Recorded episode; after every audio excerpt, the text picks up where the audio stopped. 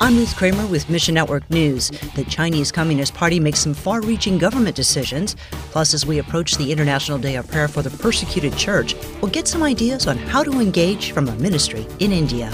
More details coming your way in just a few moments.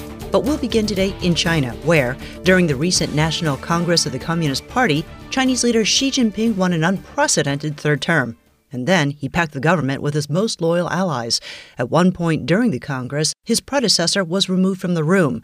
As Xi's power grows, Christians are concerned about the state of religious liberty in China. Kurt Rovenstine with Bibles for China says He's not been a friend to the religious community per se. I mean, he's been pretty vocal about that. I don't think that's anything that, that he would deny. He's very, very much about protecting China and its interests and the the religious community at times, in his opinion, kind of pushes back against that. Rovenstine says evangelism and the distribution of Bibles may get even more difficult in the days ahead. We're pushing hard to every dollar that we can get into that particular part of our, our ministry and getting funds directly into China to fund Bibles to the rural churches, uh, study Bibles, and uh, those kinds of things for the, the leaders to get them in their hands before the possibility of those doors uh, close. But older Chinese Christians have lived and ministered under a more authoritarian government, so pray their wisdom will lead the church forward.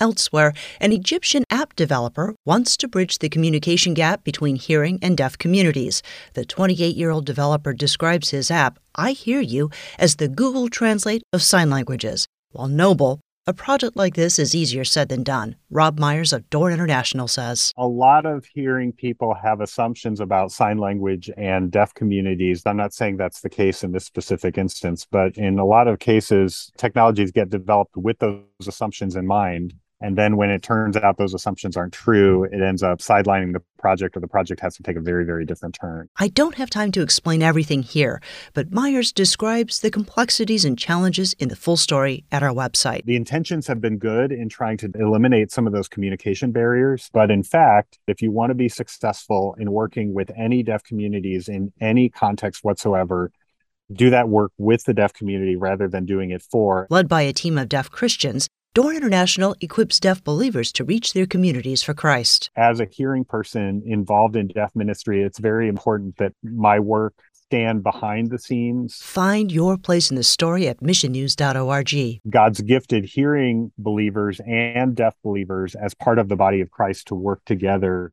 And the International Day of Prayer for the Persecuted Church is this Sunday, November 6th. But you can start praying now.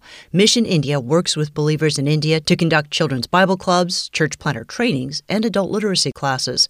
Now, many of the Indian Christians they work with have experienced persecution, sometimes severely. And it can look like everything from job loss to physical attacks.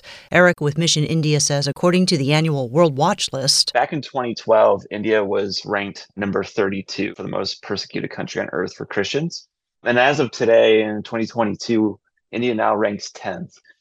Believers in India have just seen a tremendous amount of persecution, just more intensely and more often uh, they have been in the years prior. Your prayers for persecuted believers in India make a difference. Often people can feel uh, alone when they're being persecuted. They feel like no one else believes what they believe or will support them. And so when they know that brothers and sisters around the world are lifting them up in prayer, they may not know them or what their prayers are, but just knowing they're being supported when they're feeling alone is just tremendous. Mission India is running a four day devotional, November 3rd through the 6th, for the International Day of Prayer for the Persecuted Church. You'll find the sign up at missionnews.org. Thanks for listening to Mission Network News, a service of One Way Ministries. We're listener supported by people just like you. So by giving to Mission Network News, you enable us to keep the stories of God's kingdom coming. So join us here on Facebook, Twitter, or Instagram. You can also find us on Alexa, iTunes, or TWR360. Look for links at missionnews.org. I'm Ruth Kramer.